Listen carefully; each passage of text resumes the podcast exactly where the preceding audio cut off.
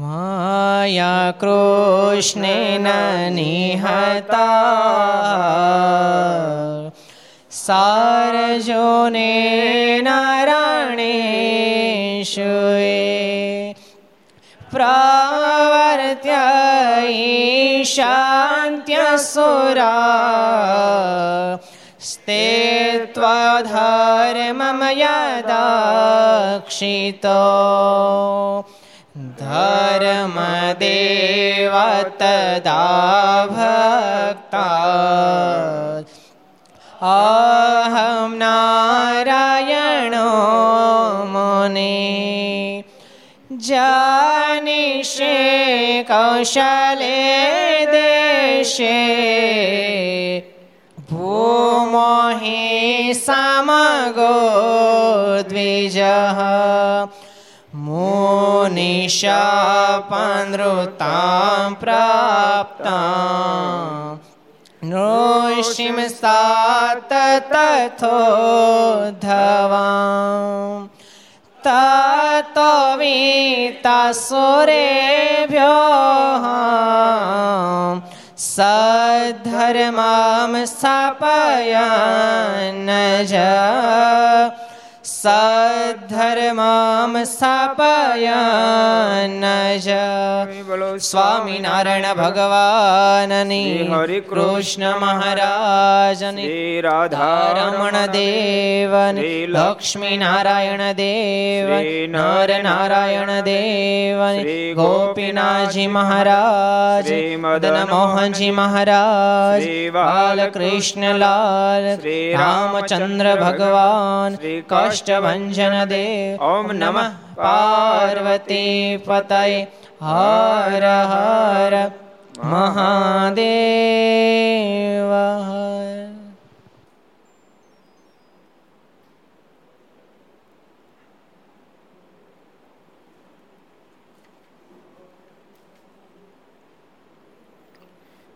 सर्वावतार इष्टदेव भगवान स्वामीनारायण મહાપ્રભુના સાનિધ્યમાં તીર્થધામ સરદારને આંગણે વિક્રમ સંવત 2076 અષાઢ સુદ બીજ અષાઢી બીજ મંગળવાર તારીખ 23/6/2020 ઘરસભા અંતર્ગત શ્રી હરિચરિત્ર ચિંતામણી આજે તો બહુ પવિત્ર દિવસ છે.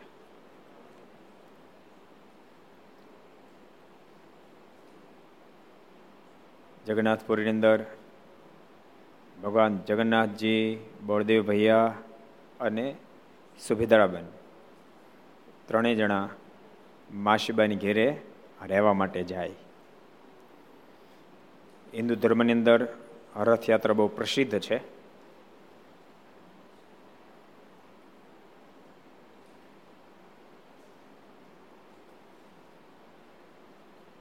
ઘણા વર્ષો પછી કદાચ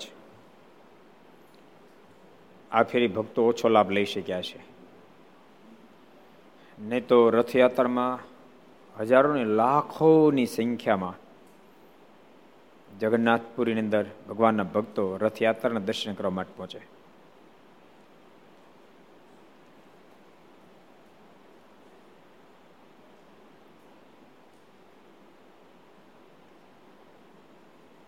લગભગ જગન્નાથ ભગવાનના મંદિર સુધી પહોંચવાનો જે રસ્તો છે એ અંદાજ 300 ફૂટ પહોળો હશે, પણ 300 ફૂટ પહોળા રસ્તા માણસો સમાતા ન હોય, એટલી ભીડ સભર હોય. અમે નિત્ય પણ રોજના લાખો લોકો તો દર્શન કરવા માટે આવે જ છે, કારણ કે આપણા જે ચાર ધામ છે, આપણે ક્યાં ચાર ધામ છે હિન્દુ ધર્મના મુખ્ય ચાર ધામ? કોને ખબર છે? હરિભક્તોને કોઈને ખબર છે? અર્જણભાઈને ખબર છે. આપણને આપણું ઘણું બધું ધીમે ધીમે કરતાં ભૂલાવ માંડ્યું. ખરેખર આપણને આપણા હિન્દુ ધર્મની, આપણા સનાતન ધર્મની ખુમારીમાં જ કાંઈક ઘણી બધી ખામીઓ છે. ખુમારી જેટલી હોય તેટલી નથી. મુસલમાન લોકોને, ક્રિશ્ચન લોકોને એમના ધર્મ પ્રત્યે જે લગાવ છે એ લગાવ આપણી અંદર ક્યારેક હોય છે પણ ક્યારેક ઓછો પણ જોવા મળે. એમ લગાવ હોવો જોઈએ, આપણને ખબર હોવી જોઈએ આપણા ચાર ધામ કયા છે. એકનું નામ હું દઉં, બાકીને તમે કહેજો. એક દ્વારકા, બીજું કોણ કહે છે? બીજું જગન્નાથપુરી, ત્રીજું કોણ કહે છે?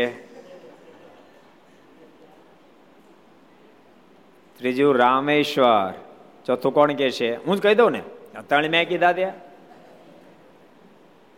ચોથું બદ્રીનારાયણ. ચાર મુખ્ય ધામો છે. એમાં બધા કરતા યાત્રા ગહન કોની છે? કોણ કહે છે? કોઠારી.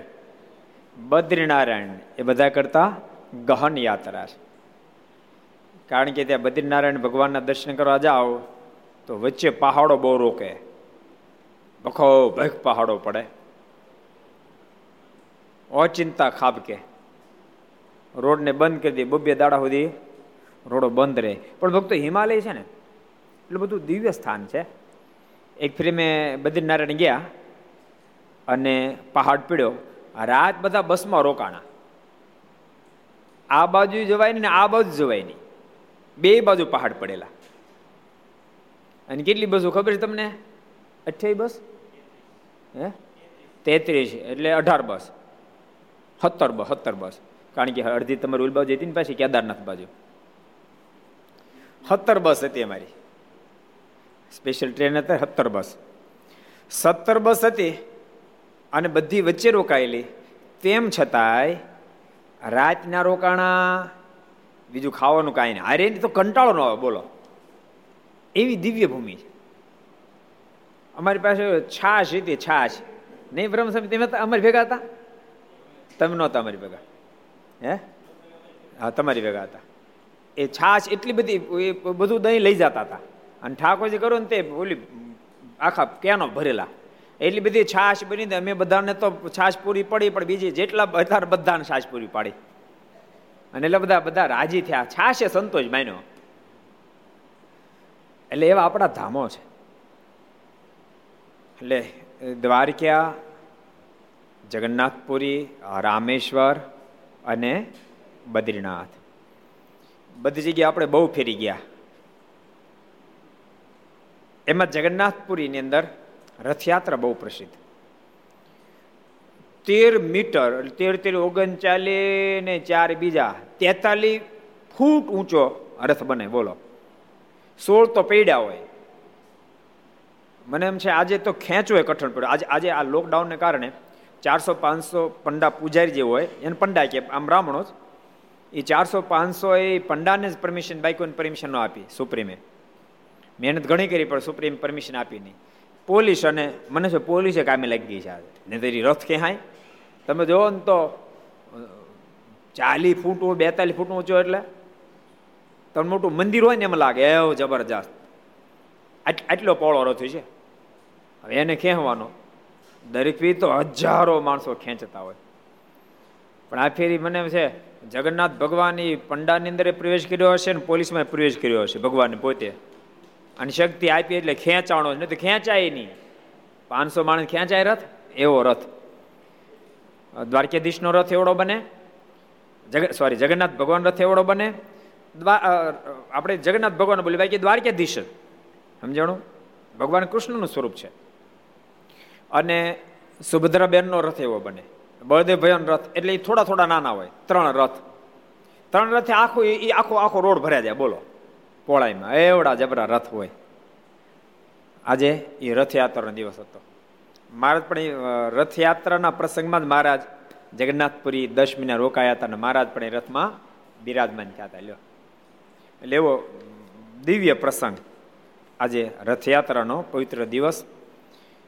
જગન્નાથ ભગવાનને તો રથયાત્રા નહીં કે, પણ સાથે સાથે પૂરા ભારત વર્ષમાં મોટા બધા શહેરોમાં રથયાત્રા નીકળે. દિવસે દિવસેની મહત્તા વધતી જાય છે. જોકે આપણા ઉત્સવોની મહત્તા ધીમે ધીમે ખૂબ વધી રહી છે, સારી વાત છે. એના માધ્યમથી કમસે કમ યાદ તો રહે આપણને કે આપણો પ્રસંગ છે. એટલે આજે રથયાત્રાનો પવિત્ર દિવસ છે. લ્યો,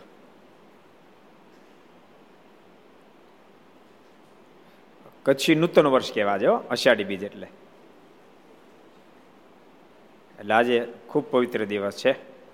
ત્યારે સભાની અંદર ઉપસ્થિત લક્ષ ચેનલ, કર્તવ્ય ચેનલ, સરદાર કથા યુટ્યુબ, લક્ષ યુટ્યુબ, કર્તવ્ય યુટ્યુબ વગેરેના માધ્યમથી ઘેરે બેસી આ ઘર સભાનો લાભ લેતા સર્વે ભાવિક ભક્તોને જાતે જય સ્વામિનારાયણ, જય શ્રી કૃષ્ણ, જય શ્રી રામ, જય હિન્દ, જય ભારત. કોણ કહે છે એક પ્રસંગ કોને કહેવાય? એક આવડતો એવું સાંગળી કરો તો એક યાદ રહ્યો ત્રણમાંથી.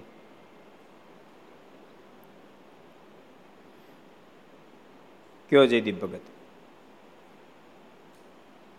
કયો પ્રસંગ યાદ છે? રામચંદ્ર વૈદ્યને મહારાજે દર્શન આપ્યા ને મારા રામચંદ્ર વૈદ્ય પેલા બધા સંતોને બોલાવ્યા કે ઘરે જમવા માટે આવો, અને જલેબી ને બધી વસ્તુ બનાવી મહારાજને ધરાવી. એટલે મહારાજ પ્રત્યક્ષ સ્વરૂપે એમાં પ્રગટ થઈને 8 જલેબી જમી ગયા, અને પછી મહારાજ બીજું 8 જલેબી ઉપાડી ગયા, 8 જલેબી લઈ ગયા, બીજી સ્ત્રીને, સ્ત્રી ભક્તોને આપ્યા. જયારે પીરસવા માટે નીકળ્યા ત્યારે જલેબી 8 નહોતી. મહારાજ રામચંદ્ર વૈદ્યે ખૂબ ભાવથી બધા સંતોને તેડાવ્યા હતા, અને ખૂબ ભાવથી જ્યારે થાળ બનાવ્યો ત્યારે એમાંથી મારા થાળ જમ્યા 8 જલેબી મહારાજ ત્યાંથી ઉપાડી અને કોઈ સ્ત્રી ભક્તો છે એને મહારાજે આપી. એ પ્રસંગ કાલે આવ્યો હતો. સરદારના ભક્તો થાળ લાવે છે ને પ્રેમથી, થાળ સારો આજ મેં જોયો, હરિપેટ થાળ બનાવે છે. મને એમ છે તે વેવાય આવે તેટલું નહીં બનાવતા, બનાવતા છે બ્રહ્મસ્વામી વેવાય આવે ત્યારે માખણના ભજીયા લાવ્યા હતા. બોલો માખણના ભજીયા કોનો થાળ હતો? આજે માખણના ભજીયા લાવ્યા. હે,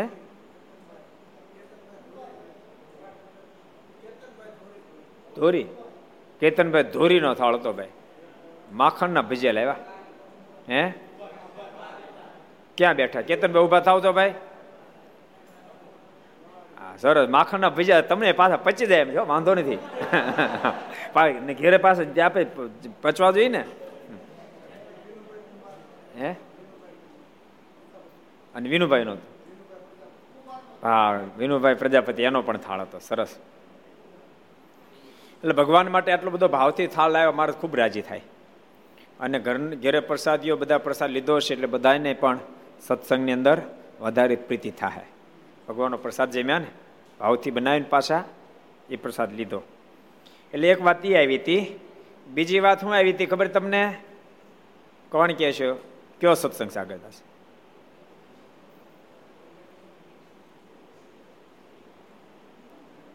શું પ્રસંગ આવ્યો હતો?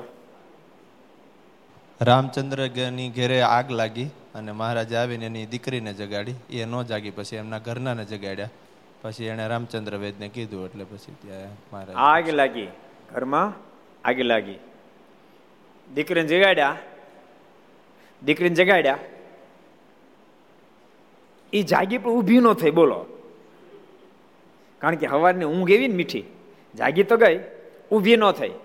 પછી મહારાજ એના ધર્મપત્ની અમૃતબાઈને જગાડ્યા, રામચંદ્રના ધર્મપત્ની અમૃતબાઈને જગાડ્યા કે તમે જાગો, ઘરમાં આગ લાગી છે.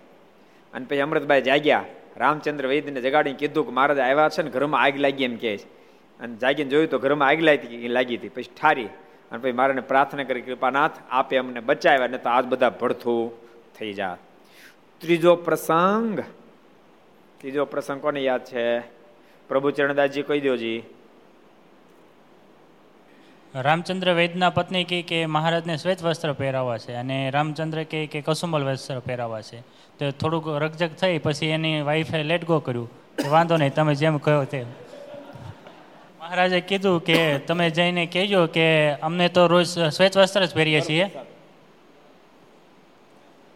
હા, પછી મહારાજે કહેવું રહ્યું કે તમારું એને બોલા એની વાઈફને કહેજો કે પત્ની, હા પત્નીને કહેજો કે અમે રોજ શ્વેત વસ્ત્ર જ પહેરીએ છીએ, પણ આજે કસુંબલ વસ્ત્ર પહેર્યા. મહારાજ એમ કીધું કે અમે કસુંબલ વસ્ત્ર પણ પહેરીએ છીએ, માટે મોકલો તો વાંધો નથી. એટલે ભક્તનો ભાવ હતો રામચંદ્ર વૈદ્યનો. એટલે ભક્તનો ભાવ જોઈને મહારાજ કસુંબલ દર્શન આપ્યા, અને કસુંબલ વસ્ત્ર અમે ધારણ કરીશી વાત બતાવી. એ પ્રસંગ આપણે કાલે વાંચ્યો હતો. આવો આપણે આગળ જઈએ. ગઈકાલે આપણે અભિષેકનો લાભ લીધો હતો. 100 આપણી ઘર સભા પૂરી થયા. 101મી સભા છે. આગળનો પ્રસંગ વાંચીએ. ગામ વડોદરામાં શોભારામ શાસ્ત્રી તે મહારાજના આશ્રિત થયા હતા. શોભારામ શાસ્ત્રી બહુ મોટા વિદ્વાન હતા. એ મહારાજના આશ્રિત થયા હતા. કોના માધ્યમથી આશ્રિત થયા હતા? શોભારામ શાસ્ત્રી. આમાં થાપ ખાઈ જવાના છો તમે બધા. હરિચંદાજી કહો દો. ગોપાળાનંદ સ્વામી. મને ખબર હતી બધા ગોપાળાનંદ સ્વામી ક્યાં હો તેમ બધા. મુક્તાન સ્વામીના માધ્યમથી આશ્રિત બન્યા હતા ને મહારાજનો નિશ્ચય પણ પરિપૂર્ણ હતો. એક સમય વિશે તેમના પુત્રનો અંતકાળ થયો. મારો નિશ્ચય પણ પરિપૂર્ણ એને થઈ ચૂક્યો હતો. અને એમાં એક દાડો પુત્ર બીમાર થયા ને મહારાજ પોતે તેડવા આવ્યા ને તે પુત્રની નાળીઓ તૂટી ગઈ ને પ્રાણ નીકળી ગયો. મારે તેડવા માટે પધાર્યા પણ શરીર જે રીતે દેહ છૂટે એ રીતે છૂટે, શરીરમાંથી પ્રાણ અલગ થયો. તે શોભારામે જાણ્યું પણ કાંઈ બોલી શક્યા નહીં. અને ખબર પડી કે દીકરાએ દેહ મૂકી દીધો, કશું બોલ્યા નહીં. ને મારીની સ્તુતિ કરવા માંડ્યા, મારાને પ્રાર્થના કરવા માંડ્યા. મારા દીકરો ભલે દેહ છોડ્યો પણ એને આપ સદગતિ આપજો. હજી મારાને દર્શન નહોતા થયા. ત્યારે મહારાજે પ્રસન્ન થઈ તેમને દર્શન આપ્યા. મહારાજ આવી તો ગયા હતા તેડવા માટે પણ એને દર્શન થતા નહોતા. દીકરો ધામમાં ગયો, પોતે સારા રી ભગત, એટલે હું વિચારે કે મારા દીકરીને અસદગતિ થાય નહીં. તમે જો આજે પણ આપણે જો રોજ નથી કાંઈક લિસ્ટ આવતા કે ફલાણા ધામમાં ગયા ધૂન કરજો. હેતુ શું કે પિતા હોય કે માતા હોય, ભાઈ હોય કે XYZ, એમની સદગતિ થાય એ હેતુ હોય. એટલે શોભારામ શાસ્ત્રીને બ્રહ્મા વિચારથી દીકરા દે તો મૂકી દીધો પણ દીકરાને અસદગતિ ન થાય એટલા માટે મારાને પ્રાર્થના કરવા માંડે. તે મારા દર્શન દીધા. ત્યારે દર્શન કરીને શોભારામ આદિક હરિજન બહુ રાજી થયા ને કહ્યું, હે મહારાજ, આ તમે અમારા ઉપર મહેર કરીને દર્શન આપ્યા છે, તમે કૃતાર્થ થયા છીએ. કેવી સરસ સમજણ છે. મારા દર્શન થયા એટલે શોભારામ શાસ્ત્રી કે મહારાજ આપે અમને દર્શન આપીને કૃતાર્થ કરી. દીકરો ધામમાં તેડી ગયા, એનો શોક થયો નહીં. જ્યારે ભગવાનની ઓળખાણ થાય સત્સંગના માધ્યમથી પછી એનો શોક થાય નહીં. આ દુનિયા વહેલું મોડું બધાને જવાનું છે. એક સત્ય ઘટના તમને કહું. ઘણા વર્ષ પહેલાં મેં જેતપુર જ્યારે હતા ત્યારે એક ભીમજીભાઈ કરીને આપણા સારા હરિભગત, અને પોતાના દીકરાને ભણવા માટે મૂકવા જતા હતા. રાજદૂત ઉપર જતા હતા. બુલેટ કેવું કાંક બુલેટ. એ બે માણસને વચ્ચે છોકરા બેહાર્યો હતો. 12 વર્ષનો દીકરો હતો. એમ વચ્ચે રસ્તામાં એક્સિડન્ટ થયો. ભયંકર એક્સિડન્ટ થયો. દીકરો ધામમાં ગયો અને 2 જણા પણ કોમામાં જતા રહ્યા. પછી ભીમજીભાઈ પહેલા કોમામાંથી બહાર આવ્યા પણ બધા વિચાર કરવા માંડ્યા કે આને કેવું કેમ. ડૉક્ટરે કીધું કે કોમામાંથી બહાર આવ્યા પણ આને તમે જો તમે દીકરો મરી ગયો, મૃત્યુ પામ્યો, એનો સંદેશો આપશો ને તો કઠણ થઈ પડશે. બધાના સંબંધે બધા વિચાર કરવા માટે કરવું શું? સમાચાર તો આપવા પડશે, ઘેર લાવશું તો ખબર પડશે કરવું શું. પછી બધા બેળામાં વિચાર કરો, આપણે એક કામ કરીએ, સંતો પાસે લઈ જઈએ.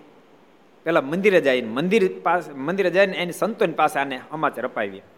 આમ વિચાર કરી અને સીધા જેતપુર મંદિરે આવ્યા. મંદિરે પહેલા ફોન કરી દીધો કે સ્વામી આવી રીતે ઘટના ઘટી છે અને ભીમજીભાઈ લઈને આવીએ છીએ. અમારા ગુરુ કે વાંધો નહીં, આવો. આવી રીતે બધી વાત કરજો ધીમે કરીને, તો વાંધો નહીં.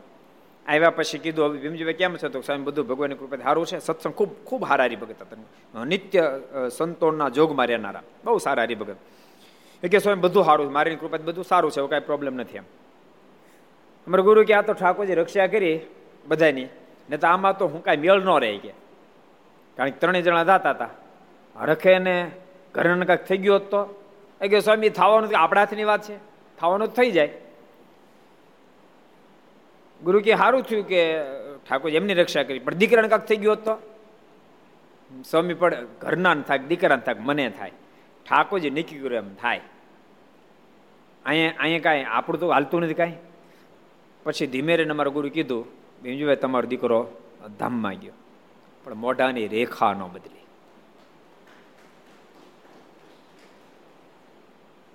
અને કે સ્વામી ભગવાનને પ્રાર્થના કરી ધામમાં જ્યારે ગયો છે ત્યારે મહારાજ એને પોતાના સાનિધ્યનું સુખ આપે. આ સત્સંગનું ફળ છે. આપણને આમ સામાન્ય પણ લાગે સત્સંગ કરવાથી શું થાય, કાંઈ મળતું નથી, એમ આપણને સામાન્ય પણ લાગે, પણ સત્સંગ કરવાથી બહુ મળે છે, જીવનમાં બહુ બધું પ્રાપ્ત થાય છે સત્સંગ કરતા કરતા. પણ વાત સમજવી બહુ જ ગહન હોય છે. વાત સમજાઈ જાય તો કામ થાય, તો સત્સંગ આપણે સતત કરતા રહીએ. શોભારામ શાસ્ત્રીના દીકરા ધામમાં ગયા તોય પણ મારાને કહેવા હો મહારાજ આપે દર્શન દીધા, બહુ મોટી કૃપા કરી, આપના દર્શનથી મેં ધન્ય ધન્ય થઈ ગયા. એવા ઘણા બધા ઇતિહાસો છે ને, સંપ્રદાયના ઇતિહાસો ઘણા બધા જોવા મળે. દેવજી ભગત દીકરો ધામમાં ગયો, મહારાજ કીધું દેવજી ભગત જય સ્વામિનારાયણ. આમ તો રોજ મહારાજ કોઈકને તેડવા જાય ને ત્યાં દેવજી ભગતને પૂછીને જાય, આ દેવજી ભગતને પૂછાવીને ઉપાડી ગયા. ન તો કોઈને તેડવા જાય મહારાજ કે દેવજી ભગત ફલાણા ભાઈને તેડવા જાવ, તમારે આવું સાથે હારે લઈ જાય.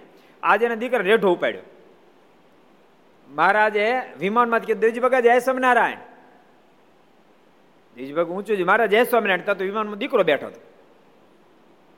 મારણ કે મહારાજ આ રેઢા ઘેરે ખાતર કા પાડ્યું?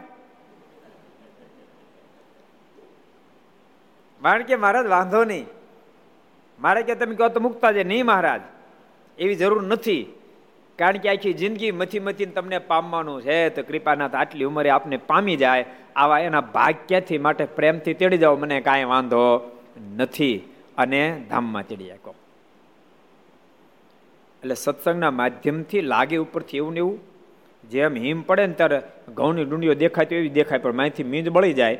એમ સત્સંગ કરતાં કરતાં બાકી ક્રિયા બધી દેહની બધી હરખી જ લાગે, પણ માહિતી વાસનાના બીજ બધાય બાળી નાખે. સત્સંગ એવું કામ કરે, જગતમાં રહેતા થકા જગતને ખોટું કરે નાખે. બોલો, રે ઘરમાં જ ધંધો કરે, બિઝનેસ કરે, ખેતી કરે, બધું જ કરે, પરંતુ તેમ છતાંય એના થકી બધા થકી વિરક્ત હોય. આપણને તો સાંભળવું સામાન્ય લાગે છે, કામ સામાન્ય નથી હો. જો ઘેરે ઘા હોય ત્યારે ખબર પડે, સમજાણું? કોકનો છોકરો સાધુ થતો ન હોય કે થાવા દેવાય, ઓહો એવા ભાગ્યથી 71 પર્યા તરી જાય, પણ કોક ના થતો હોય તો બારોબાર થતો હોય તો. ઘરનો છોકરો તો નામ લે તો બે ઉપાડી જે કે એમ ક્યાં સાધુ થતો. એટલે બાર કહેવાય પડી ઘા ઘેરે આવે ત્યારે ખબર પડે કેટલું કઠણ કામ છે. અર્જુનભાઈ ખોટી વાત છે કાંઈ? અર્જુનભાઈ જો, અને એના દીકરાને આવ્યા સાધુ થવા માટે આપી દીધા, અને સાધુ સારા થયા, બહુ સારા વિદ્વાન, સારા વક્તા, કંઠે બહુ સરસ, અને સાધુતાય બહુ સારી, એવા સાધુ થયા. કે ઢાંકીચામાંથી તો ઘણા સાધુ થયા નહીં. દીકરો ધામમાં તેડી જાય કે મહારાજ હું તો કૃતાર્થ થયો, એ વાત તો બહુ કઠણ કામ છે. ત્યારે મહારાજે શાસ્ત્રીને કહ્યું અમે આ તારા પુત્રને તેડવા આવ્યા હતા, પણ હવે મૂકી જઈએ છીએ, માટે તે બાબતનો શોખ છોડી દેજો. મહારાજ કે આવ્યા હતા તમારા દીકરાને તેડવા માટે, પણ અમે એને મૂકીને જઈશ, તમે શોખ છોડી દેજો, અને અમે છોકરાને મૂકીને જાશું. એટલું કહીને મહારાજ અંત્ય ધ્યાન થઈ ગયા, ને શોભારામનો પુત્ર પથારીમાંથી બેઠો થયો. શોભારામ શાસ્ત્રી દીકરાને મહારાજે જીવતો કર્યો. જોકે એવા ઘણા બધા પ્રસંગો, વડોદરામાં વધારે, નારૂપાંતર નાના દીકરાને પણ જ્યારે ખૂબ બીમારી લાગુ પડી, અને એમના નારૂપાંત બહુ સારા હરિભગત હતા, એના મનમાં કોઈ સંકલ્પ ન થયો. એ તો મારાને ભજન કરતા કરતા મહારાજ રાખો તો તમારી ઈચ્છા, લઈ જાઓ તો તમારી ઈચ્છા. પણ એના ઘરના બહુ દુઃખ થતું હતું, એટલે એના ઘરના દોરા ધાગાના અંતે બધું કરાય એવા, પણ તેમ છતાં છોકરાને કોઈ ફેરફાર થતો નહોતો, એની બીમારી હટતી નહોતી. અને છેવટે છોકરો છેલ્લા ડચકા લેવા માંડ્યો, અને એ વખતે મહારાજ પધાર્યા. મહારાજ નારૂપંત નાના ઘરનાને કહે કે ઓલો દોરો તમારે છોકરાને જીવતો રાખે એમ છે? તો એક બાંધ્યો બીજો બાંધ્યો કે યાન ત્યાં દોરા કરે, આવે તે ફકીરને પાન આઈન ત્યાં એ છોકરાને જીવતો કરી દે. મહારાજ કે લઈ જાઓ મૂકી જાઓ એ અમારા હાથની વાત છે. એમના ધર્મપત્ની બહુ સારા હરિભગત હતા, પણ મેં કીધું ને ખરા ખરીનો ખેલ તો ભયંકર હોય છે ને. હારા હારા હરિભક્તોય પણ ખરા ખરીનો ખેલ જ્યારે આવે ત્યારે એ દોરા ધાગામાં પોગી જાય, ત્યારે અડીખમ રહેવું એ ઘણું કઠણ કામ છે. એટલે મહારાજને કહે હાથ જોડીને, મહારાજ મારા ગુનાને માફ કરજો, ગમે તેમ તો મારો માનો દે, એટલે મારથી સહન ન થયું, જેથી કરીને મહારાજ મારાથી દોરો ફેંકીનો લાવી અને હાથે બંધાણો. અને એને મહારાજ કીધું ને કે કોઈ પુત્ર દેનારો મળે ને ધન દેનારો મળે ત્યારે ભલભલાની પ્રતિતા આવીને રહે નહીં. એમ કોઈ એમ કે ફલાણા દોરો બાંધશે તમારો છોકરો હાજો થઈ જાય તો પછી પ્રતિતા આવીને રહે, પગી જાય ને દોરો કરવા વાટો કહો. પેલા જૂના જમાનામાં તો આમને અડધા ધામ એનો વ્યાજ હતા, સમજાણું હોય માંદા લઈ જાવ પડે એમ દવાખાને, દવાખાને ન લઈ જાય અને દોરો કરવા લઈ જાય, એટલે કઠણ કામ છે, સમજાણું ખરેખર એના ખેલમાં કઠણ કામ છે. મહારાજ કે કોઈ ધન દેનાર મળે ને પુત્ર દેનાર મળે ત્યારે ભલભલાને પ્રતિતેજ ન પ્રત્યે એવા હતા માચા ખાચર છે. મહારાજ કે કેટલા વચનામું છે, કોણ કે છે? નિરંજન સ્વામી કહો લ્યો, મધ્યનું 38મું વચનામું છે. ગોપાલ સ્વામી કેટલામું છે? મધ્યનું 38, પણ મધ્યનું કારણ કે 38 ગણાય છે એ ખબર ને, પ્રથમનું છે, અંત્યનું છે અને મધ્યનું 38મું વચનામું છે. લો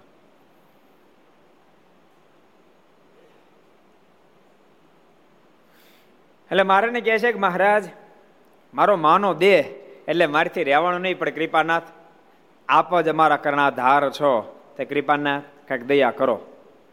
મારે કે તમારા દીકરાની આવરદા પૂરી થઈ ગઈ માટે ધામમાં તેડી જશું. એ વખતે નારૂપંથ નાને અને ધર્મપતિ બંને કીધું મહારાજ તો આપની મરજી, તમે તારે પ્રેમથી તેડી જાઓ. પણ હારે સંતો આવ્યા હતા, સંતોએ મારાને કીધું મહારાજ નારૂપંથને એકના એક દીકરા છે અને કૃપાનાથ એની ઉંમર પણ થઈ છે, તો કૃપા કરો અને મૂકતા જાઓ. મહારાજ કે વાંધો નહીં, તો મૂકતા જાય. પણ પાડોશીનો છોકરો જે હરિભગત છે કે, અને એને 4 છે કે, એને તેડતા જાય એકને. મારે કે એની આવડત આમાં નાખી દઈને એને તેડતા જાય. મારે કે મારે ઈ કરો કે, અને પાડોશીના છોકરા ઉપાડતા ગયા, બોલો આનાને મૂકતા ગયા. એવો પ્રસંગ છે ને, જીજીભાઈને તેડવા, ખબર જીજીભાઈ ને? હા, જીજીભાઈને તેડવા માટે આવ્યા હતા, પણ બીજા ભક્તોએ ના કીધી મારાને. મારાને કે મહારાજ ક્યાં ભગત ના પાડે? ડુંગરસિંહ ના પાડે, બાપુભાઈ ના પાડે. બાપુભાઈ મારા પહેલા બાપુભાઈ મને દર્શન આપ્યા મહારાજ. મહારાજને કે મહારાજ આપ ક્યાંથી? મહારાજ કે જીજીભાઈને તેડવા માટે આવ્યા છે. બાપુભાઈ મહારાજને કે કૃપાનાથ તેડી જવા વાંધો નથી, પણ આનો સત્સંગ બધો જીજીભાઈને આધારે આગળ વધે છે. કૃપાનાથ જીજીભાઈને જો તમે તેડી જાશો તો આનો સત્સંગ આગળ વધશે નહીં, માટે કૃપા કરો ને, જીજીભાઈને મૂકતા જાઓ ને. મહારાજ કે પણ અક્ષરધામમાં ધક્કો ખાધો તે, એમ કેમ હાલે? મહારાજ કે મહારાજ દયા કરો. મહારાજ કે હારું તો લો, તમે બહુ પ્રાર્થના કરી તે જીજીભાઈ નથી તેડતા જતા, પણ બળદ ને તેડી જાવ. કેવી વાતો અમુક તો ભેજામાં હામે નહીં, કારણ કે પશુનું કલ્યાણ. પણ યાદ રાખજો, ધણીનો કોઈ ધણી નહીં ધારે એમ કરે. મારે ક્યાં બળદ ને તેડી જાઓ? મહારાજ કે પણ મહારાજ બળદ હું પૂર્ણ કર્યા? મહારાજ ક્યાંય સંતો જયારે આવ્યા ત્યારે બળદ એ ગાડે જૂતો તેને એમાં સંતો બેઠા હતા, એ પૂર્ણે કરીને આજ બળદને મેં ધામમાં તેડી જઈશું. મહારાજ બળદને ધામમાં તેડી ગયા. લ્યો, એટલે મહારાજ ક્યારેક ક્યારેક તેડવા માટે આવે, પણ ભક્તોની જ્યારે ઈચ્છા જોવે અથવા તો સંતો જ્યારે પ્રાર્થના કરે, ભક્તો જ્યારે પ્રાર્થના કરે ત્યારે મહારાજ છોડતા પણ જાય. બાપુ સાહેબનો પણ એક પ્રસંગ છે, ખબર? એના દીકરા પણ બીમાર થયા, બહુ ડાયો દીકરો હતો, એ બીમાર થયો અને એનો પણ છેલ્લો સમય આવ્યો. મારા તેડવા માટે ગોપાળાનંદ સ્વામી ને મુક્તાનંદ સ્વામી બધાને લઈને આવ્યા, અને મારા ગરુડ ઉપર બેસીને આવ્યા. નિત્યાનંદ સ્વામી પણ સાથે હતા, અને મારા દર્શન આપ્યા. બાપુભાઈને કીધું કે અમે તમારા દીકરાને તેડી જઈએ. કારણ કે મારે તમારી મરજી. સંતો બધા મારાને કે મારા બાપુભાઈ તો આ પાડે છે, તમે તેડી જાઓ તો એની ચિંતા નથી, પણ ઘરના બહુ કોચવાશ બિચારા, તે મહારાજ એને છોડતા જાઓ ને મૂકતા જાઓ ને. મારે કે ભલે સંતો તમારી ઈચ્છા છે, પછી નથી તેડી જતા એને મૂકતા જઈશ, એમ કરીને મારે મૂકીને ધામમાં ગયા. લ્યો, એટલે ભગવાન જો ક્યારેક મૂકતા જાય ને ક્યારેક તેડતા જાય. આ બધા પ્રસંગ મૂકતા ગયા. બાબુભાઈનો રામસેવક નામનો દીકરો હતો, એને મૂકતા ગયા મારે. એક તેડિયાનો પ્રસંગ સાંભળો.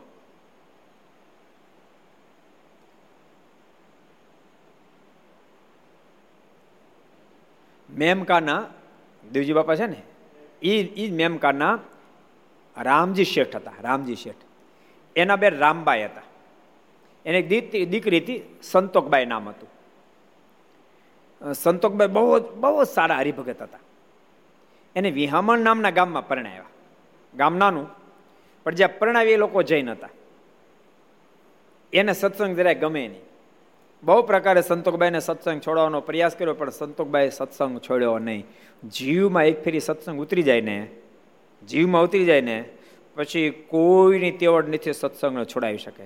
સત્સંગ એનો છૂટે, ઇન્દ્રિયો અંતઃકરણ સુધી પહોંચ્યો હોય તો સત્સંગ છૂટે. જીવમાં સત્સંગ ઉતરી જાય તો આખી દુનિયાની ઉપાધિ આવી પડે તો પણ સત્સંગ છૂટે નહીં, ભગવાન છૂટે નહીં. એ બહુ મોટી વાત છે. સત્સંગ કરતા જીવમાં સત્સંગ ઉતરી શકે છે. અને સામેણી સંપ્રદાયની એ વિશેષતા છે ભક્તો. સામેણી સંપ્રદાયની દીકરાએ કેટલો રાખ્યો આપણે બહુ નથી કહેતા, પણ દીકરીઓને કહી. આ ઢાંકેચા પરિવારમાં તમે જો, દીકરાએ સત્સંગ ઘણા રાખ્યો, પણ દીકરીઓ જ્યાં ગઈ ને બહુ સારો સત્સંગ રાખ્યો, જોરદાર રાખ્યો.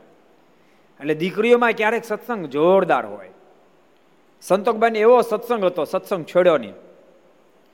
ધનાશેઠ નામના યુવાનની સાથે લગ્ન થયેલા. યુવાન પછી અમદાવાદ ગયો અને બહુ સારી નોકરી હતી, ત્યાં મોટો બંગલો લીધો. સંતોકબાઈ અહીંયા ગામડે જ હતા, વિહામણ નામનું નાનું ગામ, ગામમાં જ હતા. પછી ધનાશેઠે અને એના પિતાશ્રીને સમાચાર મોકલ્યા કે તમે અમારા ઘરના એને મૂકી જાઓ. એટલે આખો પરિવાર ગયો પછી અમદાવાદ.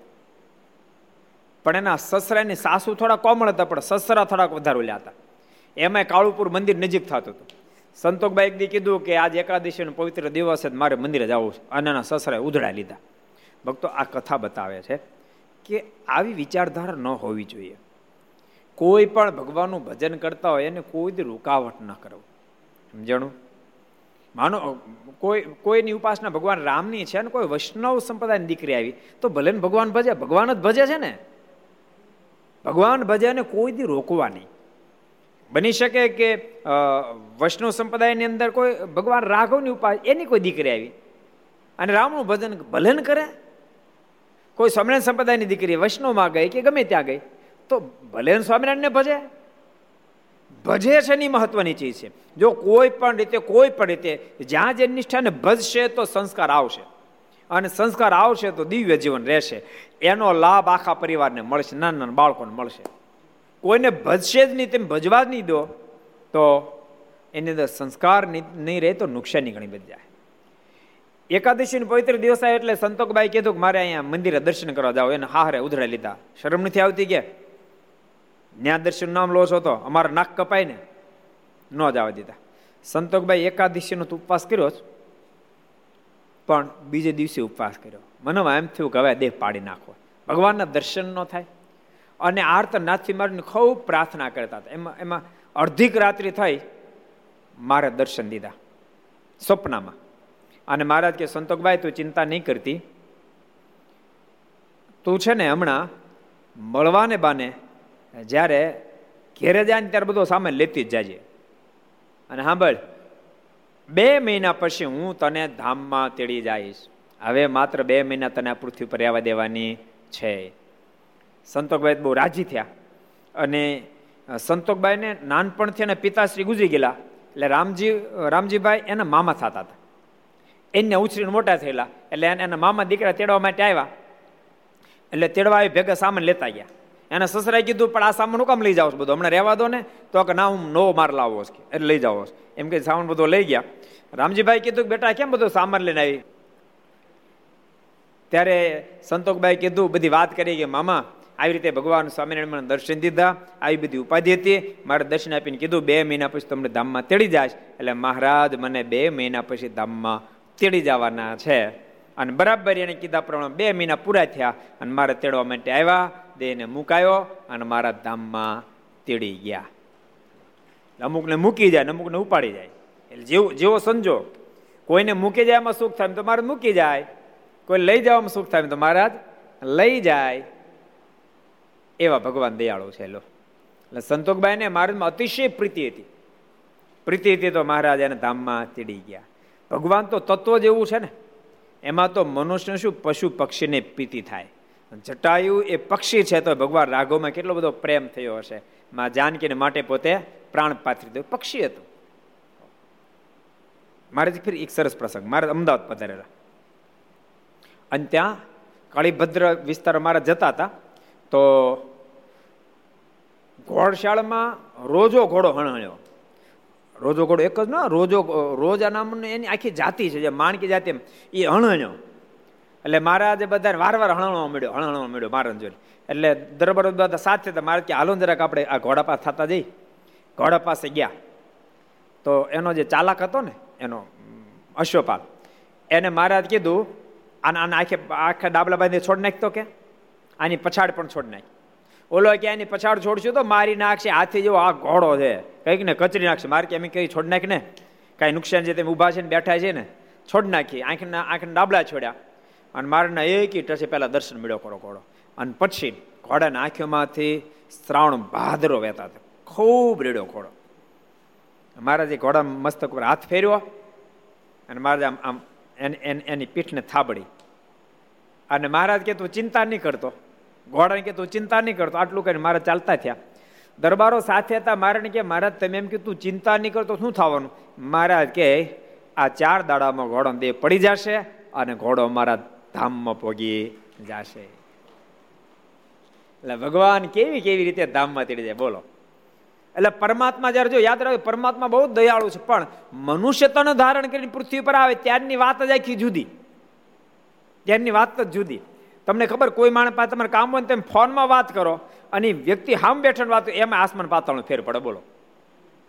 તમારે લોકડાઉનમાં 5-10-25 હજાર રૂપિયા કોણ ઉછીના જોતા હોય, તમે ફોનમાં વાત કરો ને તે ગોળ ગોળ ગોળ ગોળ કરશે, પણ તમે હરૂપ પગી જાઓ ને તો આપશે. નહીં તો ફોનમાં તમે સીધી વાત કરો છો તોય કામ ન પતે, હરૂબરૂ જાઓ પતી જાય. એમ પરમાત્મા અત્યારે આ ધરતી ઉપર પ્રગટ બિરાજે છે, પણ તેમ છતાંય એ ફોન જેવું કામકાજ છે. અને આ મનુષ્યતાને ધારણ કરીને જ્યારે વિચરણ કરતા હોય ત્યારે તો પ્રગટ સીધી લાઈવ વાત છે. ત્યારે તો કોઈક 2 આંગળા પાડે એટલે ભગવાન આ લોકની અંદર એ પણ ભલામણ કોઈક સજ્જન ડાયો માણસ હોય અને દયાળમાં એની પાસે કોઈ 2 આંગળા પાડે તે માણસ દયા આવી જાય અને એનું કામ કરી દે.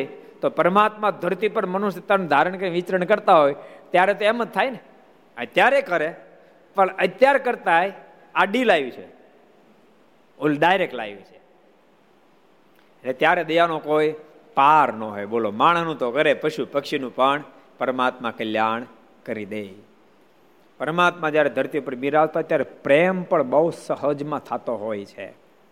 આપણે એ 1500 સ્ત્રી ભક્તો સંસાર છોડીને સાંખ્યોગી થઈ ગયા, 5,000 યુવાનો ઘરબાર છોડીને સાધુ થઈ ગયા. એ કેટલો બધો પ્રેમ હશે, કેવો બધો પ્રેમ હશે, અને કેવો પ્રેમ કેવો બાંધ્યો હશે મારા સાથે. એ એક સરસ પ્રસંગ તમને કહેતો. એક ફેરી મહારાજ જેતલપુર બિરાજતા હતા અને ત્યાં મહારાજ ઝરૂખે બેઠા હતા અને ત્યાં બેઠા બેઠા શેરડી ખાતા હતા. શેરડી ખાતા જાય ને છોયાને આમ ફેંકતા જાય, છોતા નીકળે ને એને ફેંકતા જતા હતા. મોટા અખંડાનંદ સ્વામી નીચે એ છોતા જે હોય ને એને ચૂસતા જતા હતા. મહારાજ જોઈ ગયા. મહારાજ કે ફેંકેલા છોતા તો ગધેડા ખાય. હું મહારાજ બોલ્યા, મારે કે એ સ્વામી હું છોતા ખાઓ, એને તો ગધેડા હોય ખાય. ત્યારે મહારાજને કહે મહારાજ આ દેહ ગધેડા જેવો છે ને, કે આની કૃપાનાથ આપની પ્રસાદી મળે, ભલે ગધેડા જેવો તો ગધેડા જેવો લાભ ક્યાં મળે. એ કેટલો પ્રેમ હોય છે વિચારો. મહારાજ બહુ રાજી થયા. મારા ઝરૂખાથી નીચે ઉતર્યા. મહારાજ કે છોતા નથી ખાવા, લ્યો આ શેરડી. મહારાજ શેરડી સ્વામીને આપી. એટલે પ્રગટ ભગવાન જયારે બિરાજતા હોય ત્યારનો રંગ કાંઈક જુદો હોય, એ વાત આખી જુદી હોય. કઠોણે બહુ પડે. હવે વાતોમાં લખ્યું ને એ શેરડી સાઠાનો થળિયાનો ભાગ છે. રામભાઈ આપણે એક હાલ્યમ નહીં સમજાણું, એ લોટમાં ન લીધા. ઠાકોરજીએ લીધા છે, નાખ્યા તળાવમાં, માછલા કર્યા. તરતા કોને ફાવ પાવરફુલ આવડે, કેટલા ઊંચાત કરો તો બરાબર તરતા આવડતો હોય. સંતો પાર્ષદો જેને બરાબર તરતા આવડતો ઊંચાત કરો, આયો કરો ને હાથ ઊંચો જેને આવડતો હોય. જો આ બધા આ પહેલા પુરાતની સરદારમાં જતા બધા સમજાણું. આનંદ સ્વામી તમને આવડે તરતા? થોડું આવડે તો તમે આમ ત્યાર નહીં હો, કદાચ નાના નાના નાના ઓલા બચ્ચા હોય તો હોય નંબર, આમાં કાંઈ નક્કી નહીં. પૂર્ણસ્વામી તમને આવડે? તમને બ્રહ્મસ્વામી તમને આવડે? તમને તરતા આવડે તો બ્રહ્મસ્વામી તો હશે જ સમજાનું. સરદારના તળાવમાં માછલો તરીકે રહ્યા છે. ભગવાનનો જોગ ક્યાંક થઈ ગયો તો ભલામણ ભેગું થાય ને તો થાય. કમળ સાહેબ તમને આવડે તરતા? એમ તો તમે માછલું બાજુ કોઠારી તમને તો ઘણા બધા જો માછલા થઈ જાય આવે ને બધા. હે માખણનો નહીં, એ તો બટકા ભરે, એ એને સીધા બધી કાસમ લઈ. તને કશી ખબર ન મળે ભલામણ, હા ના ઠામકી ભાન નથી બોલવાનું. ભલામણ એને તો સીધા બધી કાસમ લઈ ગયા હતા. વિમાન આવ્યા, તને ખબર છે? એમ મારે નહોતું કીધું આ સત્સંગમાં જન્મ ધારણ કરશે, એમ કીધું તું નહોતું કીધું. માછલાને કીધું આ જન્મ સત્સંગમાં ધારણ કરશે, એમ તું નહોતો. એટલે ભગવાન જયારે પ્રગટ બિરાજતા ત્યારે કલ્યાણ બહુ સહજ પણ કઠણ ઘણું. કસોટી નેરણ ઉપર ચડાવે ત્યારે ભૂકા પણ કાઢી નાખે. એક ફેરી જામનગર જયારે સંતોને મોકલ્યા, ખટરસના નિયમો હતા અને એક જ ગોળો ખાવાનો, અને એ વખતે એક ગોળો ખાઈને પછી પેટમાં આગ લાગે. એટલે નાના સંતોએ મુક્તાનંદ સ્વામીને પૂછ્યું કે સ્વામી, ભૂખ સહન નથી થતા. પહેલાં બકાલી લોકો જ્યારે બકાલું ધોવે ત્યારે મૂળાના પાકા પાંદડા તોડીને ફેંકી દે, એમ ખાઈ. ત્યારે મુક્તાનંદ સ્વામી કે ન ખવાય, કારણ કે એમાં ખારાશ હોય અને એ ખાઈ તો મારીની આગને લોપી કહેવાય. વળી ભૂખ સહન ન થાય. બે ચાર દાડા પછી સંત આવ્યા અને સ્વામીને કહે કે સ્વામી, તળાવના અમુક ભાગમાં પાણી સુકાઈ ગયું છે, એના પર એ માટીની પોપડી પડી ગઈ છે, કે એ મેં ખાઈ. ત્યારે મુક્તાન સ્વામી કે એ ન ખવાય, એમાં ખારાશ હોય, એક રસ કહેવાય, એ ન ખવાય, મારીની આજ્ઞા લોપાય. કેટલું કઠણ છે આ થળિયું. પછી મુક્તાન સ્વામીએ મારીને પત્ર લખ્યો કે મહારાજ, નાના સંતો ભૂખ સહન થતી નથી, તે કૃપાનાથ કાંઈક કૃપા કરો. તે મહારાજે પત્ર લખીને બગડાટી બોલાવતો મોકલે. એમ ઘણો લાંબો વિસ્તાર કર્યો, પણ છેવટે મહારાજ એમ કીધું, જેને આમ રહેવો એટલે રે, બાકી જેને જાઓ એને છૂટ છે. અમારે અહીંયા કાંઈ પાંજરાપણ ઊભી નથી કરવી, આવું મહારાજ લખ્યું. બોલો. અને આ પત્ર મળ્યો, મુક્તાનંદ સ્વામી સંતોને વંચાયો. અને ત્યારે સંતોએ ખબરદાર બનીને સ્વામીને કહે, સ્વામી, મહારાજ જ્યારે એમ કહે છે કે મારે પાંજરાપણ ઊભી નથી કરવી, અમારે પાંજરાપોળની અંદર રહેવું નથી. સાંભળો, અમારે તો ખબરદાર બની રહેવું છે. સ્વામીને કહે, સ્વામી, આ એક ગોળો મળે છે ને એ બંધ કરી દો તો કરી દો, તોય પણ મારને અમે છોડશું નહીં. અમે તો મારને માટે સંસાર છોડ્યા છે. એટલે મીઠું બહુ, મારના પ્રત્યક્ષ દર્શન થાય. મારે વિધવિધ લીલાઓ કરે, ક્યારેક પિચકારી પાણીની ફેંકે રંગે રમાડે, ક્યારેક શાકોત્સવ કરીને પોતે પીરસવા આવે, ક્યારેક માથે દૂધપાક રેડ પડે, ક્યારેક સમજાણું. બાકી ભૂકા કાઢે એવા પ્રકરણમાંથી મહારાજે પ્રસાર કર્યા. એટલે સ્વામી કે થળિયાનો ભાગ મીઠો હતો પણ કડક ભારે હતો. એટલે ભગવાન જ્યારે પ્રગટ બિરાજતા ત્યારે મોટો બેનિફિટ એટલો, એમાં પ્રેમ જલ્દી થઈ જાય અને પ્રેમના માધ્યમથી પરમાત્મા સાથે જોડાણ જલ્દી થઈ શકે એટલો બેનિફિટ. બાકી નતર કામ તો ભારે કઠણ પડે. એ કેટલો બધો પ્રેમ મહારાજમાં હશે. મારે કે મારા દેહ તો ગધેડા જેવો છે, કે તે કૃપાનાથ, આપના આ પ્રસાદીને જોતા અમને મળે એથી મોટા ભાગ્યા. અને મારા રાજી થઈ ગયા અને સ્વામીને શેરડી આપી લ્યો. અહીં આપણે બહુ સરસ પ્રસંગ જોઈતા હતા. મહારાજ કોને દીકરાને મુકતા ગયા? કોને દીકરાને મુકતા ગયા? કે લે ભાઈ તું કે શોભારામ શાસ્ત્રીના દીકરાને મુકતા ગયા. મહારાજ કે મુકતા જાય તમે શોક કરતા નહીં. આજ આ તારા દીકરાને તેડવા આવ્યા હતા, પણ હવે મૂકી જઈએ છીએ, મારે તે બાબતનો શોક છોડી દેજો. એટલું કહીને મહારાજ અંતર ધ્યાન થઈ ગયા. ને શોભારામનો પુત્ર પથારીમાંથી બેઠો થઈને બોલ્યો છે, મહારાજ મને તેડવા આવ્યા હતા ને હું જવા પણ તૈયાર થયો હતો, પણ મને મૂકી ગયા. તે સાંભળીને સર્વેને આનંદ થયો. મહારાજ મને તેડવા માટે આવ્યા હતા અને હું જવા માટે તૈયાર પણ થઈ ગયો હતો. કારણ કે એને પણ મારનો જોગ થઈ ચૂક્યો હતો, એટલે મહારાજની મહાનતા મારના સુખનો અનુભવ કરી ચૂક્યો હતો. જેથી કરીને જગતમાં રહેવું એના કરતાં મહારાજના સાનિધ્યમાં રહેવું અનેક ગણું શ્રેષ્ઠ મનાઈ ચૂક્યું હતું.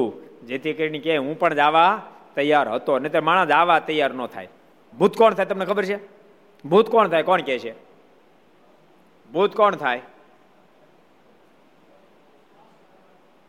તો જમપુરીમાં કોણ જાય? હાલો, તો જમપુરીમાં કોણ જાય? યાદ રાખજો, જમપુરીમાં વાસનિક જ જાય અને ભૂતે વાસનિક જ થાય. પણ એને જમના દૂતો તેડવા માટે તેના હાથમાંથી છટકી જાય, એ ભૂત થાય. કોણ ભૂત થાય? જમના હાથમાંથી આકાશ, તમે જેમ તેમ માનો છો ને, જમદૂતના હાથમાં છટકી જાય એ ભૂત થાય. એટલે આ દેહને છોડીને જાવું કોઈને ગમતું નથી, પણ ભગવાનના ભક્તના દેહમાં બંધન હોય ને રખાય પણ નહીં. મારે કે ભગવાનના ભક્તને સતત વિચાર કરો, આ ઘડીએ આ પળમાં મરી જવું છે, વિલંબ જણાતો નથી. આટલું કામ કર્યું છે ને આટલું કામ કરવાનું બાકી છે, કેટલા વચરામું છે? એટલે કે લે તારે જયદીપ આપો, જયદીપ ભગતને. હા રે માઇક લે, માઇક લે. અંત્યનું 30મું વચરામું છે. આ ઘડિયાના પળમાં મરી જવું છે એવું ભગવાનના ભક્તને સતત વર્તે રાખે, એ તૈયારી કરીને બેઠો હોય. તૈયાર જે એમાં વિવાહની ઘેર જવું હોય ને, કોકના વાહન બેહીને જવું હોય, તૈયાર થઈને બેઠા હોય કે નહીં, ઓલો હોર્ન વગેરે તરત દેલીને બહાર નીકળી જાય, એમ ભગવાનનો ભગત તૈયાર થઈને બેઠો હોવો જોઈએ. રમભાઈ કેમ થાય? જો હું જોયું જોયું કઠણ જાય, તેડવા આવશે, જવું જ પડશે ને, કે જોયું હે એ તો અંદર હોય ઓટકાર આવી જાય ને, પાછો આવ્યો ને રે, હજી આમ રણકાંટો ન નીકળ્યો, રામજી બાપા રણકાંટો એવો નીકળ્યો, રેડી જ બેઠા છે એવો રણકાંટ નીકળવો પડે, કેવું? એટલે હજી એટલી તમે સમજો, એટલું હજી કાચું છે, આવશે જવું જ પડશે ને એટલે કાચું છે, રેવાડી જ બેઠા છે, એવા મોટા ભાગ્યથી એટલી તૈયારી કરવાની છે. ભલે કદાચ દુકાન ઓછો ટાઈમ અપાય એનો વાંધો નહીં, પણ આ ટાઈમ પૂરો ફાઇનલ કરવાનો છે. બધાને કહું, ઘર સભા જેટલા સાંભળો છો તો જવાનું બધાને છે, પણ એવી રીતે જવું, છોડવું તો બધાને પડશે, પણ દેહ જ્યારે છોટે ત્યારે મારા સામે ઊભા રહે એવી તૈયારી ભગવાનના ભક્તને કરી રાખવી પડે. આ સંસારમાં આવ્યા એટલે સંસાર વ્યવહાર બધા કરવા જ પડે, ધંધો કરવો પડે, બિઝનેસ કરવો પડે, જોબ હોય તો જોબ કરવી પડે, નાના બાળકો હોય તેને ભણાવવામાં ધ્યાન આપવું પડે, વડીલ ઘરના સદસ્યો તેને એ સાજા માંદા તેને દવાખાને લઈ જવા પડે, આ બધું કરવું પડે. પણ એક દ્રષ્ટિએ ઓલી સામે હોવી જોઈએ કે મરવાની વાત નક્કી છે, અને મરીએ ત્યારે મરી મટવું છે, પાછું આવવું પડે એવું કરવું, અને એ વાત નક્કી હોવી જોઈએ. આટલી તૈયારી ભગવાનના ભગવાન હોવી જોઈએ. અને આ તૈયારી માટે સાચું કહું તમને ઘર સભા કામ લાગશે. શું કામ ખબર છે? નિર્વાસનિક થવા માટે, મનને શાંતિ અપાવવા માટે પહેલાં તો પરિવારનું વાતાવરણ બહુ જ સરસ હોવું જોઈએ, તો શાંતિથી ભજન થાય. ને તો સંતો નિયમ આપ્યું તે માળા તો કરતા હોય, પૂજા કરતા હોય, પૂજા કરતાં પણ ઘરમાં ઘડસટી બોલતી હોય તો મન પૂજામાં લાગે નહીં, માળા મન લાગે નહીં. પણ ઘરમાં એ શાંત વાતાવરણ હોય, બધા પૂજાપાઠ કરતા હોય, કોઈને વ્યસન ન હોય, કુટેવ ન હોય, બધા હે ટાઈમે જાગીને પ્રભાતે બોલતા હોય, કોઈ ધૂન બોલતા હોય, તો બધાનું મન ભગવાનમાં લાગે. એટલે ઘરનું વાતાવરણ દિવ્ય બનાવવું એ પણ ઘણું જરૂરી છે. રણછોડભાઈ આ ખુરશી બહુ જ ભયંકર છે, એ ખબર તમને? સારું છે આપણા ભારતમાં નીચે બેહીને કથાની સિસ્ટમ છે, ખુરશીની થાવા મળી છે, પણ એમ વક્તાને વારે વારે જગાડવા પડે, સમજાણું? નતર તો એમાં આગળ ધ્યાન રાખે, પાછળ બીજા આરામ કરી જાય, સમજાણું? 3 કલાક એ નિરાયતી ઉપર પંખા હતા, ક્યારેક તો ફુવાર ફ્રુર થતા હતા, 2.5 કલાક આરામથી વહી ગઈ. 10-15 સીટ સુધી દેખાય, પછી પાછળ તો દેખાય નહીં.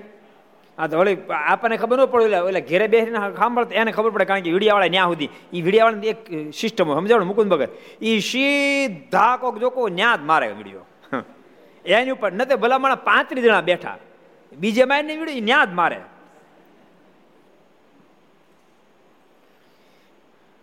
એટલે ઘરનું વાતાવરણ ભક્તો જો દિવ્ય થઈ જાય ને તો ખરેખર બહુ મજા આવે. અને નાની નાની અણસમજણને કારણે વાતાવરણ વિખાતું હોય છે, એ અણસમજણ વિખાવા ન દેવી. ક્યારેક કોઈ પદાર્થ ઘરમાં લાવ્યા, હવે બે વસ્તુ આવી છે, એક આને આપે એક આને આપે, એમાં ક્યારેક 19-20 પણ હોય, 2 દીકરીને વહુ હોય, હવે કાંઈક વસ્તુ તમે લાવી, એ હરખી 2 વસ્તુ ન મળે, 2 મળે 2 જ લાવી હરખી પણ ન મળે, તો અલગ અલગ લાવ્યા, એમાં એક જરાક શ્રેષ્ઠ છે એક જરાક ઓછી છે, તો જેને ઓછી આપો ત્યાંથી હળગળવું શરૂ થાય, હળગવાનું શરૂ થાય. પણ એવી સમજણ રાખવી કે આ પદાર્થ બધા તો ખોટા, સારું આવ્યું નબળો, એક દાડો નાશ પામવાના છે, હાડી કદાચ 1000 વાળા 900 હું ફરક પડ્યો એમ, એવી જો વિચારધારા થાય. સોહમનું સૂત્ર જો સિદ્ધ થઈ જાય ને, સોહમ તો કામ થઈ જાય. સોહમ એટલે આ લોકનું સોહમ, ઓલું સોહમની વાત નથી, આધ્યાત્મિક સોહમની વાત નથી કરતો. આ લોકનું સોહમ સિદ્ધ થઈ જાય ને તો ઘણું કામ થાય. ઓલું થઈ જાય તો વાત જ અલગ છે, પણ આ લોકનું સોહમ થાય ને તો ઘણું થઈ જાય.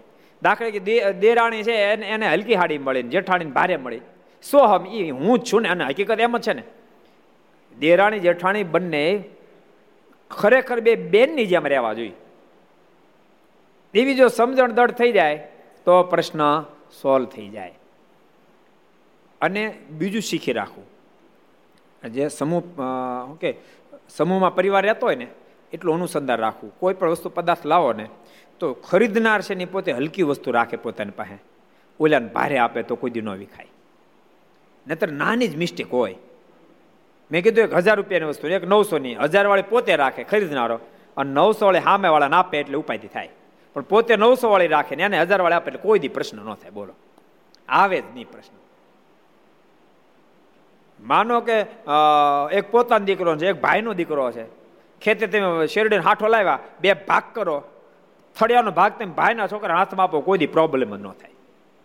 પણ થળિયાવાળો ભાગ તમે પોતાના છોકરા હાથમાં આપો અને પૂછડેનો ભાગ તમે ભાઈના છોકરા હાથમાં આપો, ત્યાંથી પ્રોબ્લેમ શરૂ થાય. એટલે એ નાની નાની ઘરનો છોકરો થળિયું ખાત કે જાડો નહીં થઈ જાય, અને પીછળ્યું ખાત પાતળો નહીં થઈ જાય. પણ મારા ભાઈનો દીકરો મારો જ દીકરો છે, એ ભાવના જો તમે પ્રગટાવી શકો તો કોઈ પ્રશ્ન રહે નહીં. એટલે એવું સમજણ દઢ કરવી, કથા વાર્તા સાંભળીને સમજણ દઢ કરવી. દેરાણ જેઠાણી હોય કે નણંદ ભોજાઈ હોય, માનો ભાભી હોય, અને રસોઈ જમતા જમતા થોડું ઘટે એમ લાગે તો ભાભી નણંદને એમ કહે કે નહીં તમે બેન તમે જીમ લો, આજ મને આમ ભૂખ ઓછી લાગી છે, ભલે લાગી હોય એમ કહીને નણંદને થોડોક વધારે આપે, પોતે ઓછું લે, શેઠ થઈ જાય. હા, મેં નણંદે એમ કે નહીં નહીં ભાભી તમે જમી લો, મારે નથી જમવું, આજ આજ આજ મેં આમે છે ને ઉપવાસ કરવાનો સંકલ્પ કર્યો, ભલે ન કર્યો હોય. એટલું નાનું નાનું જો સેટિંગ થઈ જાય તો તમારા પરિવારની અંદર એટલું સુખ આવે. ઘર જ મંદિરનું વાતાવરણ નિર્માણ કરી દે. આ બધું શીખજો થોડું થોડું, તો જેથી કરીને પરિવારમાં પણ શાંતિ થાય, અને પછી તમે ભગવાન ભજશો તો ભગવાન ભજવાનો પણ ખૂબ આનંદ પ્રાપ્ત થાશ. એ શબ્દોની સાથે કથાને આપણે અહીંયા વિરામ આપશું. આવો આપણે 5 મિનિટ ધૂન કરીએ. સ્વામી નારાયણ નારાયણ નારાયણ, સ્વામી નારાયણ નારાયણ નારાયણ, સ્વામી નારાયણ નારાયણ નારાયણ, સ્વામી નારાયણ નારાયણ નારાયણ, સ્વામી નારાયણ સ્વામી નારાયણ, સ્વામી નારાયણ સ્વામી નારાયણ, સ્વામી નારાયણ સ્વામી નારાયણ, સ્વામી નારાયણ સ્વામી નારાયણ, સ્વામી નારાયણ નારાયણ નારાયણ, સ્વામી નારાયણ નારાયણ નારાયણ, સ્વામી નારાયણ નારાયણ નારાયણ, સ્વામી નારાયણ નારાયણ નારાયણ, સ્વામી નારાયણ સ્વામી નારાયણ, સ્વામી નારાયણ સ્વામી નારાયણ, સ્વામી નારાયણ સ્વામી નારાયણ, સ્વામી નારાયણ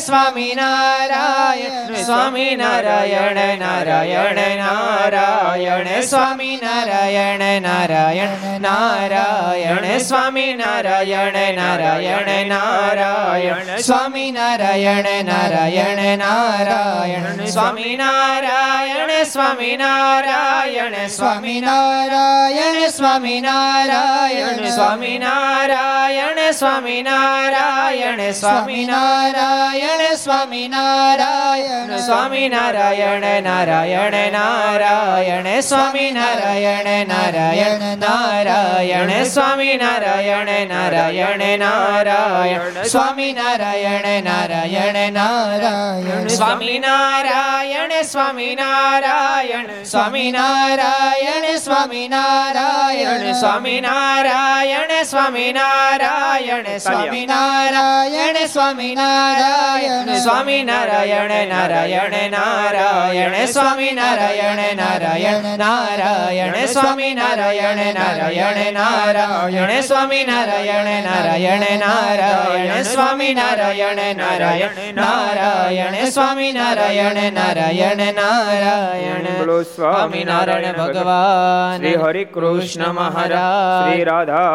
રમણ દેવ શ્રી લક્ષ્મી નારાયણ દેવ શ્રી નર નારાયણ દેવ શ્રી ગોપીનાથજી મહારાજ શ્રી મદન મોહનજી મહારાજ શ્રી બાલ કૃષ્ણલાલ શ્રી રામચંદ્ર ભગવાન શ્રી કાષ્ટભંજન દેવ ઓમ નમઃ પાર્વતી પતય હર હર મહાદેવ.